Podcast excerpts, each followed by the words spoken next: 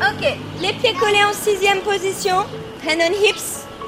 Quelques fillettes en tutu rose s'appliquent à suivre les consignes de leurs professeurs.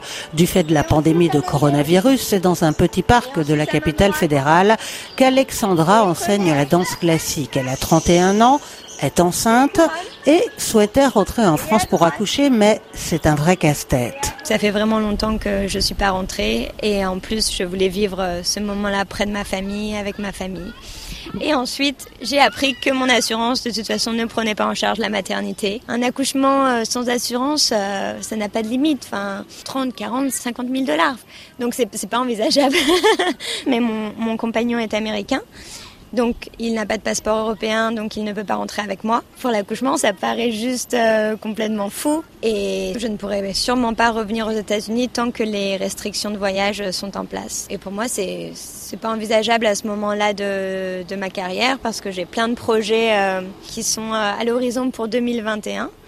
Et donc si c'est très important pour moi de rentrer en France pour pour ce moment-là de ma vie, c'est aussi très important de pouvoir continuer euh, ma carrière euh, aux États-Unis, où je suis heureuse professionnellement depuis 5 euh, ans. Les restrictions imposées par l'administration Trump compliquent aussi le quotidien des entreprises françaises qui comptaient sur l'arrivée de travailleurs expatriés. Et la rentrée scolaire s'annonce difficile au lycée français de Washington.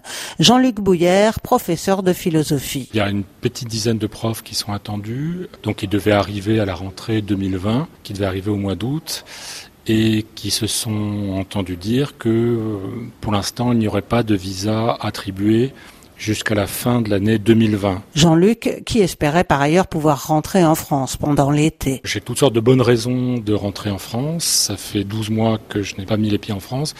Et là, dans les perspectives qu'on nous donne, il y a impossibilité de quitter le territoire américain. Sinon, j'ai connaissance de cas où les gens sont séparés de leurs conjoints, les collègues sont séparés de leurs enfants. Euh, c'est une situation qui est évidemment assez difficile à vivre pour un certain nombre de familles. La famille Thévenin, par exemple, leur visa expire pendant l'été et l'administration américaine, fermée pendant de longues semaines en raison de la pandémie, ne peut pas leur garantir qu'ils obtiendront un renouvellement de leur titre de séjour.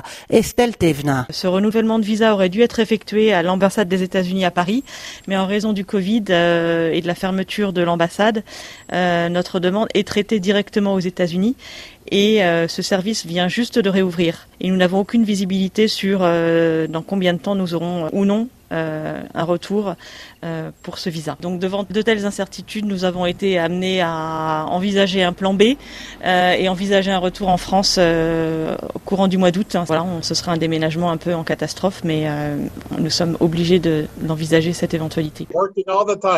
On travaille tout le temps. Il n'y a que des urgences en ce moment. Des milliers de dossiers sont en attente, confirme Léon Fresco, avocat spécialiste de l'immigration.